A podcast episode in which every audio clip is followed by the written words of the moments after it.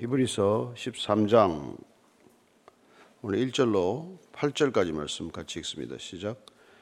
형제 사랑하기를 계속하고 손님 대접하기를 잊지 말라. 이로써 부지 중에 천사들을 대접한 이들이 있었느니라. 너희도 함께 갇힌 것 같이 갇힌 자를 생각하고 너희도 몸을 가졌은즉 학대받는 자를 생각하라. 모든 사람은 결혼을 귀히 여기고 침소를 더럽히지 않게 하라. 음행하는 자들과 가늠하는 자들을 하나님이 심판하시리라. 돈을 사랑하지 말고 있는 바를 족한 줄로 알라.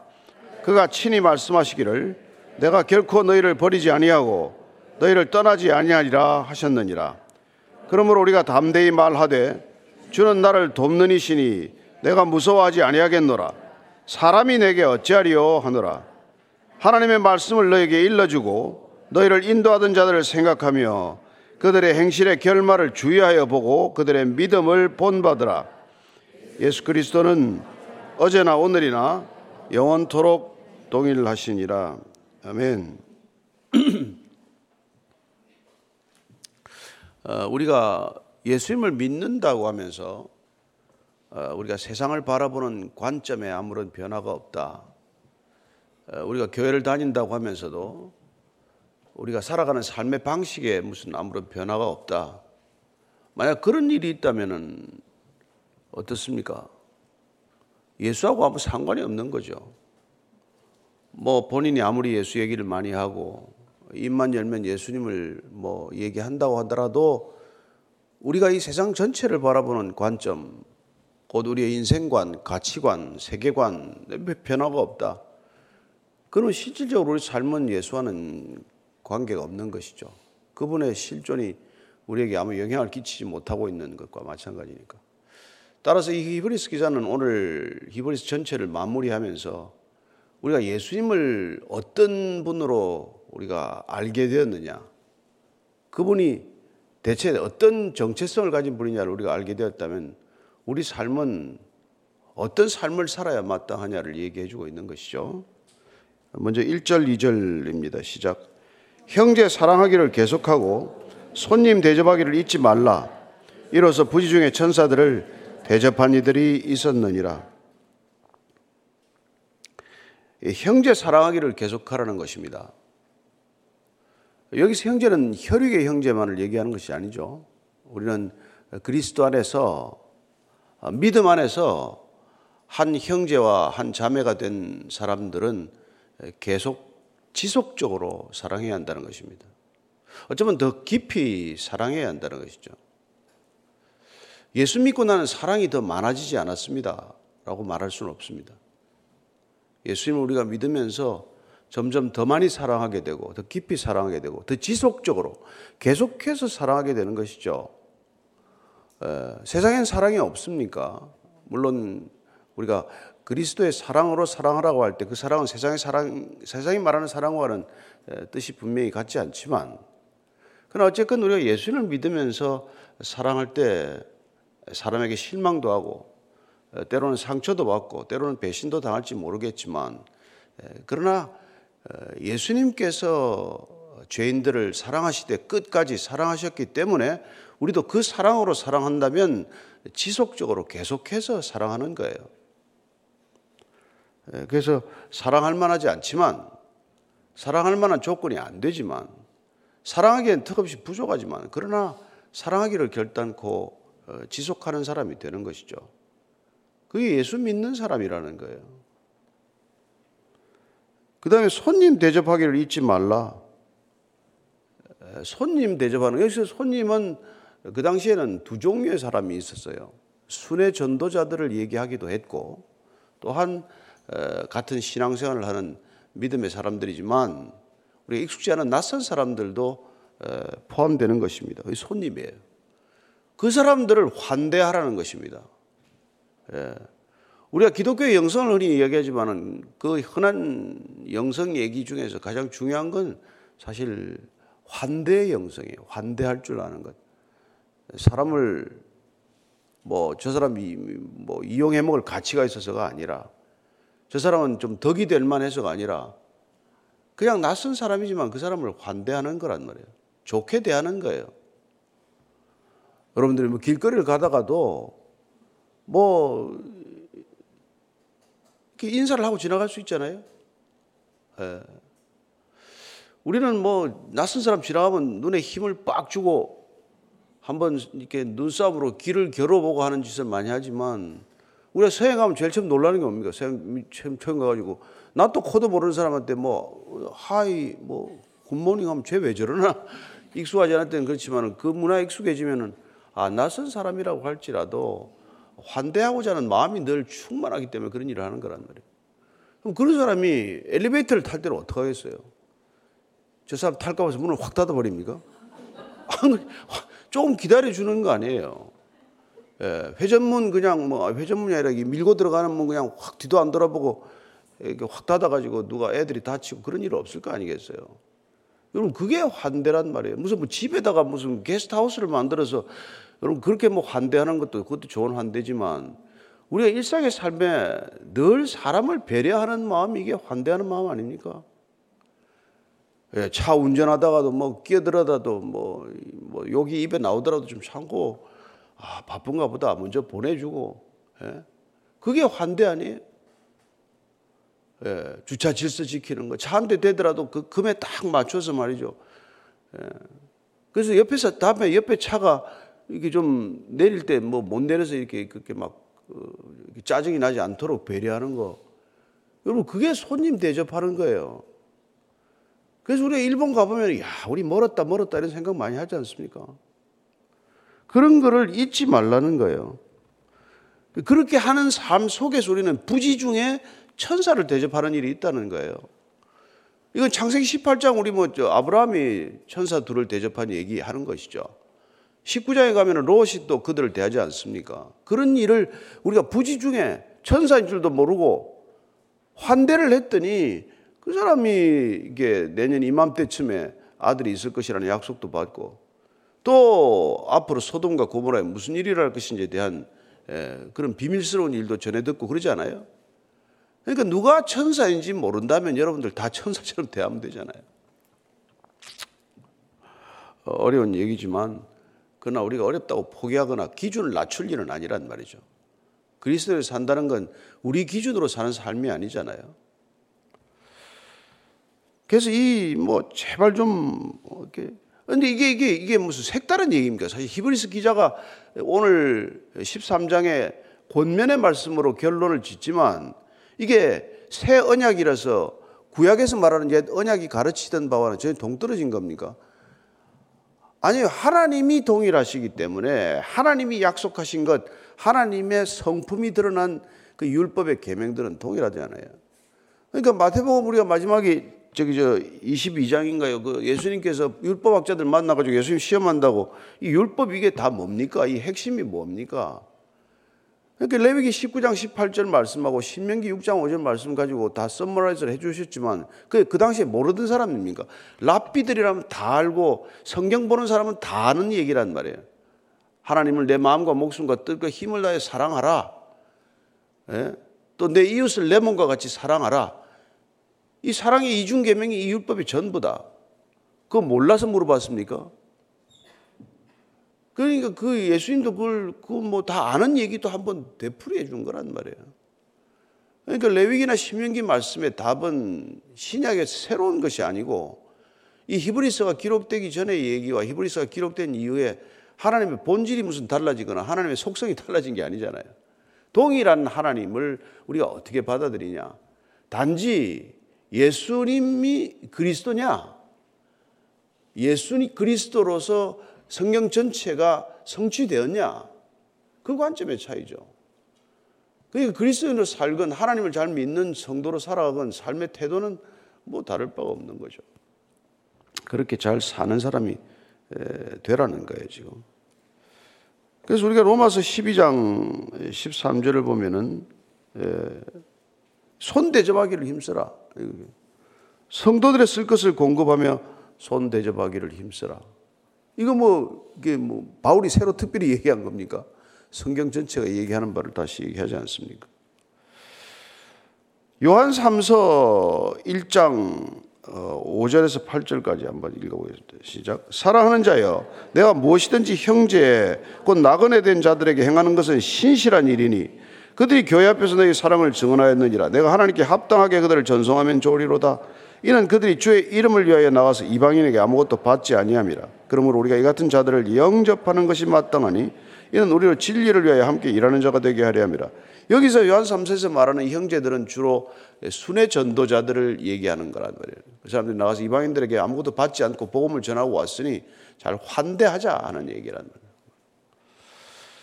그러나 아무나 그렇게 환대하는 게 아니에요. 그래서 요한 2서에 보면은 요한 2서 10절 11절입니다. 시작. 누구든지 이 교훈을 가지지 않고 너에게 나아가거든 그를 집에 들이지도 말고 인사도 하지 말라. 그에게 인사하는 자는 그 악한 일에 참여하는 자입니다. 또 뭐 이게 거짓 교사들이라든지 뭐 이단이라든지 이런 사람도 집에 들여가지고 무슨 뭐 할 일이 있어요. 그러니까 잘 분별해서 우리가 하는 거예요. 돼지에게 진주를 왜 던져주지 말라 그래요? 가치를 모르는 자에게 복음 얘기하면 뭐 합니까? 예를 들어서. 그러니까 어, 정말 뱀처럼 지혜롭고 비둘기처럼 순결하라는 게 우리가 이 세상을 살아가면서 그게 말씀을 문자적으로 해석하고 문자적으로 살아내겠다고 하면 또 그게 율법주의자가 되는 지름길이 되고 말지 않습니까? 그래서 그런 것들을 잘 가려서 듣고 우리가 이제 마지막 이 히브리서 기자가 이 배교의 시대 이 어려운 시대, 믿음을 지키기 어려운 시대, 우리가 어떻게 믿음을 지켜야 할 것인가를 이렇게 잘 구체적으로 실제적인 삶의 모습으로 권면하고 있는 것이죠. 3절입니다. 시작. 너희도 함께 갇힌 것 같이 갇힌 자를 생각하고 너희도 몸을 가져선 적 학대받는 자를 생각하라. 그렇습니다. 어려운 사람 하나, 뭐 어린 소자에게 하나 한 것이 곧 내게 한 것이라고 말하셨기 때문에 우리가 만약 그리스도의 몸 안에 있는 우리가 지체라면 우리의 형제들이나 나그네로 온 저 믿음의 사람들이 다 우리가 그리스도의 몸 안에 함께 있는 형제 자매라면 그가 어려움을 겪을 때 같이 어려움을 나누고 그 고통을 함께 느끼는 게 마땅하지 않냐 이겁니다. 손가락 밑에 가시가 들어가면 손가락만 아픕니까? 우리 전신이 아프잖아요. 그러니까 그런 것들을 잘 하라는 것이죠. 네. 마태복음 25장 40절입니다. 마태복음 25장 40절. 자, 시작. 임금이 대답하여 이르시되 내가 진실로 너희에게 이르노니 너희가 여기 내 형제 중에 지극히 작은 자 하나에게 한 것이 곧 내게 한 것이니라. 지극히 작은 자 하나에게 한 것이 곧 내게 한 것이다. 저는 교회 큰 헌금하고 말이죠. 옆에 옆 동네 사람하고 작은 돈으로 분쟁을 해서 원수되는 사람 이렇게 보면은 참 너무 안타깝다 이 말이죠. 교회는 뭐, 뭐 큰 헌금을 뭐 가장 많이 헌금하는 사람이 되었는데 뭐 주차비 가지고 천 원 놓고 싸우는 사람 보면 답답하다 이 말이에요. 여러분. 작은 사람 하나한테 할 줄 아는 것. 예. 그게 우리가 지난번 옛날에 우리 청담동에서 예배 같이 드릴 때 그 앞에 이게 이제 그 발레 파킹하는 친구가 있었어요. 그래서 우리가 이제 뭐 같이 이렇게 뭐 이렇게 간식할 때 불러다가 이제 일단 이렇게 같이 간식도 나누고 했는데 우리가 그때 간식을 좀 사올 때 가위바위보로 결정을 했어요. 근데 이 친구가 가위바위보를 들어가지고 참여해가지고 세 번 내리져가지고 내리 걸려가지고 이게 그 아이스크림을 사고 나서 화가 나서 이게 뭐 형제냐고 나가버렸는데 예, 이제 같이 서로 사랑하다가 그렇게 생긴 이제 우여곡절이 그런 있었어요. 처음에는 좀 이렇게 좀 여러분 배려를 해 주셔야 됩니다. 낯선 사람 들어오면은 그렇게 배려 안 하다가 실수를 했는데 어쨌건 누구든지 우리가 이렇게 같은 마음으로 대하는 것. 그런데 사실 교회가 뭐 그렇잖아요. 좀 오래 다닌 사람들 보면은 벌써 뭐 그들만의 또 리그가 생기고 말이죠. 그래서 새로 오는 사람들이 보면 분위기 보면 알잖아요. 아, 이 교회는 내가 들어갈 분위기가 아니네. 이건 가족 교회인가? 뭐 이런 생각들 하는 것이죠. 사절입니다. 시작. 모든 사람은 결혼을 귀히 여기고 침소를 더럽히지 않게 하라. 음행하는 자들과 가늠하는 자들을 하나님이 심판하시리라. 여러분, 결혼, 이건 가정의, 가정을 위한 거 아닙니까? 가정과 교회만이 하나님이 만드신 제도예요. 하나님이 이 땅에 주신 제도는 가정과 교회입니다. 동일한 본질을 가지고 있습니다. 거긴 주고 또 주는 곳입니다. 주고 계산하지 않습니다. 주고 따지지 않는 곳이에요. 그래서 주고 따지며 살아가는 이 세상을 떠받치는 두 개의 기둥이 곧 가정과 교회입니다. 그래서 사단이 하는 일은 가정과 교회 무너뜨리는 일입니다. 세상을 무너뜨릴 거 없어요. 가정과 교회가 무너지면 세상은 무너지는 것이니까. 그래서 이 가정과 교회를 지키는 게 그럼 뭐냐? 그게 여러분 화평함과 거룩함이라고 우리가 배우지 않았습니까? 그래서 이 가정과 교회의 화평함과 거룩함이라는 게 너무나 중요한 두 기둥 중에 또 석가래와 같은 거란 말이에요. 그래서 가정에 이게 음란함이 들어오면 안 된단 말이에요. 예. 가정은 진짜 이게 근데 이게 음란이 얼마나 지금 만연해 있습니까? 만연해 있습니까? 예. 부부가 얼마나 이게 지금 각자가 음란해졌습니까? 말도 안 되는 음란이 들어와 있잖아요. 이게 세상이 다 그걸 허락한다고 해서 그 기준을 우리가 용인해서는 안 된다는 것입니다. 교회는 그게 무너지면 다 무너지는 거예요. 음란이라는 것은 이 세상 전체를 무너뜨리는 사단의 전략의 무기예요. 예. 고린도전서 6장 예, 18절에서 우리 20절까지 한번 읽읍시다. 시작. 음행을 피하라. 사람이 범하는 죄마다 몸 밖에 있거니와 음행하는 자는 자기 몸의 죄를 범하느니라. 너희 몸은 너희가 하나님께로부터 받은 바 너희 가운데 계신 성령의 전인 줄을 알지 못하느냐? 너희는 너희 자신의 것이 아니라 값으로 산 것이 되었으니 그런즉 너희 몸으로 하나님께 영광을 돌리라. 이게 성전된 게 신약시대 새 언약 아닙니까? 우리가 여기 성전이란 말이에요. 이게 성전이 아니고 이 건물이 성전이 아니라 주님께서 우리를 값주어 사셔서 이걸 성전 삼으셨으니까 모든 죄는 몸 밖에서 일어나는데 이 음란이라는 죄는 내 몸 안에 저지르는 그 성전을 무너뜨리는 죄란 말이에요. 그걸 조심하라는 것이죠. 그래서 음행하는 자들, 가늠하는 자들은 하나님이 반드시 값을 물을 거라는 거예요. 음행과 간음. 예. 그래서 예수님께서는 이걸 어디까지 몰고 가셨어요? 내 마음으로 간음해도 이미 간음한 거다. 그러니까 우리의 마음을 다스리는 일이 얼마나 중요하고 우리의 마음이 음란으로부터 멀어져 있어야 되는 게 얼마나 중요한 일입니까? 그러니까 우리가 뭐 잠깐 그런 생각이 스쳐갈 수 있지만 절대로 그 생각을 붙들거나 그 생각이 내 안에서 무슨 뭐 씨앗을 뭐, 뭐 뿌리를 내리거나 이런 짓을 해서는 안 된단 말이에요. 그늘 그걸 살피고 있어야 된단 말이죠. 근데 뭐 이 세상을 향해서 그런 얘기하면 누가 그걸 귀담아 듣겠어요. 예. 뭐 교회나 교회 밖이나 똑같은데 뭐 무슨 뭐 가늠하는 일어나는 거나 무슨 뭐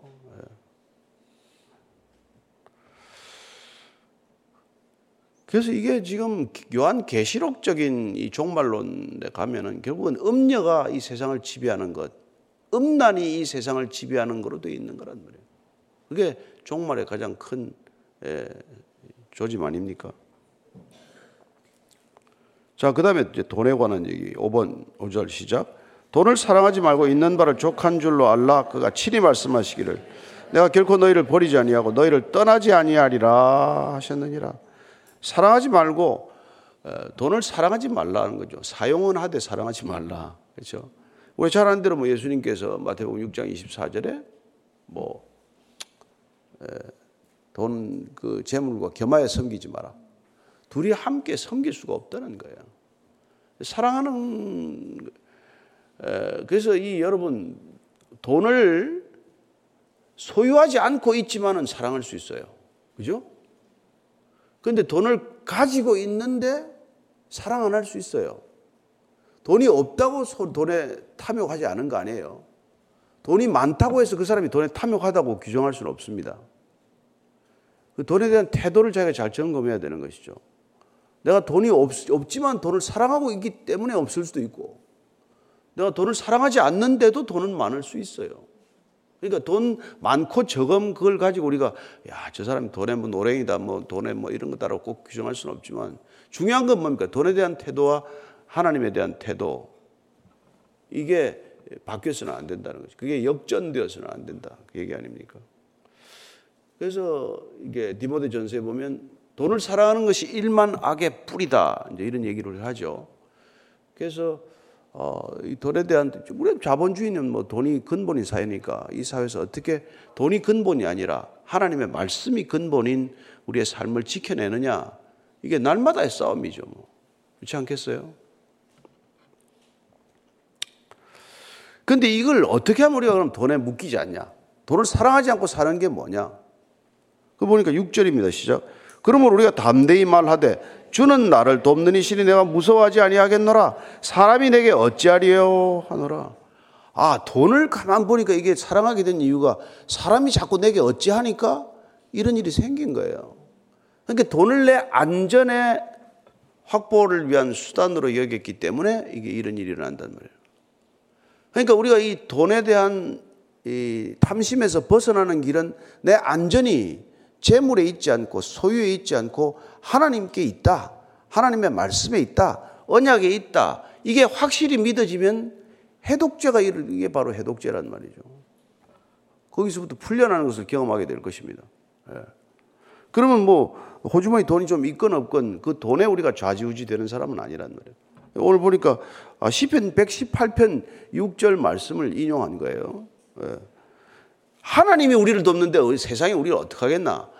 세상이 우리를 어찌하지 못하기 때문에 돈을 내 안전의 수단으로 그렇게 생각하지 않는단 말이죠. 그 한번 시편 118편 6절 말씀 한번 확인하고 넘어가겠습니다. 시작. 여호와는 내 편이시라 내가 두려워하지 아니하리니 사람이 내게 어찌할까? 예. 사람이 내게 어찌할까 이런 생각이 들면 이게 돈에 대한 해독, 재물이나 소유에 대한 안전의 욕구에서 벗어난단 말이죠. 그렇게 되면 6절 이하 밑에 보면 8절 9절 이렇게 되어 있어요. 8절 9절 같이 읽습니다. 여호와께 피하는 것이 사람을 신뢰하는 것보다 나으며 여호와께 피하는 것이 고관들을 신뢰하는 것보다 낫도다. 이런 고백을 하는 것이죠. 아, 내가 안전히 하나님께 있다. 하나님이 나를 도우시니 사람들이 나를 어찌할까?